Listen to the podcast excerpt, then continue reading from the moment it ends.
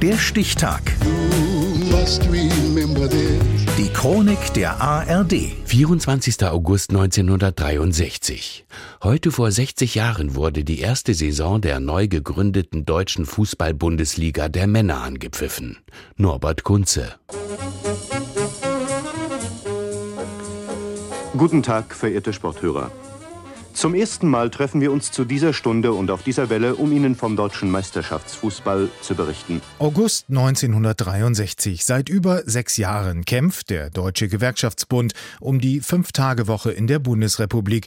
Weniger Überstunden, mehr Familie. Die Kampagne lautet: Samstags gehört Fatih mir. Doch dann kommt die Bundesliga. Heute beginnen die Spiele der Bundesliga und wir sind mit unseren Mikrofonen in Gelsenkirchen beim Spiel Schalke gegen den VfB Stuttgart, in Bremen beim Spiel Werder Bremen gegen Borussia Dortmund und in Münster bei der Begegnung Preußen Münster gegen den H S V dabei.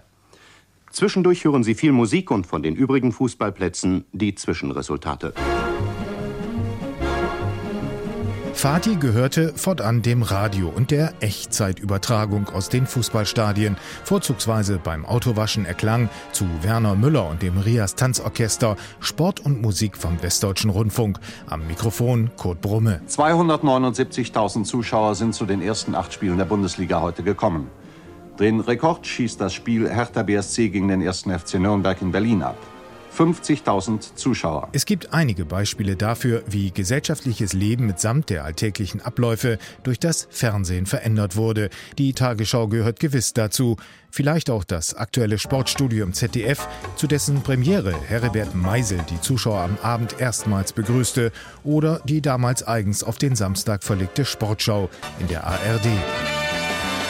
Zum Gründungsmythos der Bundesliga gehört, dass es den Männern, und es waren ausschließlich Männer, darum ging, den deutschen Fußball international ebenbürtig zu machen. Denn seit dem Triumph bei der Weltmeisterschaft vierundfünfzig hatte man keinen Blumentopf mehr gewonnen. Der europäische Vereinsfußball wurde von Teams aus Spanien oder Italien beherrscht. So beschloss der Deutsche Fußballbund am achtundzwanzigster Juli neunzehnhundertzweiundsechzig die Einführung der Bundesliga. Und nun noch einmal zu unseren Spielen. Und zwar Werder Bremen gegen Borussia Dortmund und Preußen Münster gegen den H S V. Hallo, Toni Kahl, bitte melden. Und in diesem Augenblick hat bei uns die zweite Halbzeit begonnen. Das erste Tor fiel jedoch in Bremen. Genauer, es war schon gefallen. Nach achtundfünfzig Sekunden. Und es blieb nicht das einzige. Reporter Helmut Poppen. Und uns interessiert jetzt zu wissen, ob sich nach dem eins zu eins in Bremen noch etwas getan hat, Helmut Poppen.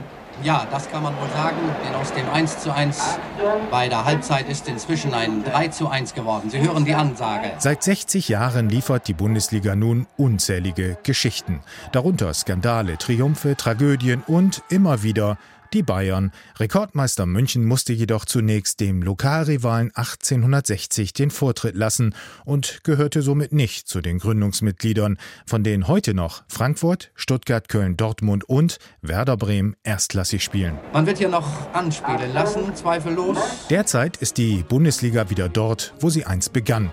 Denn die deutsche Nationalmannschaft steckt seit ihrem letzten Titel in der Krise und der internationale Vereinsfußball wird von Teams aus Spanien und England beherrscht. Beherrscht. Und mittlerweile gehört Fatih auch am Samstagnachmittag wieder häufiger der Familie, da der einheitliche Spieltag der Fußball-Bundesliga um fünfzehn Uhr dreißig zerpflückt und entwertet ist, sechzig Jahre nach seiner Premiere. Der Stichtag, die Chronik von A R D und Deutschlandfunk Kultur, produziert von Radio Bremen.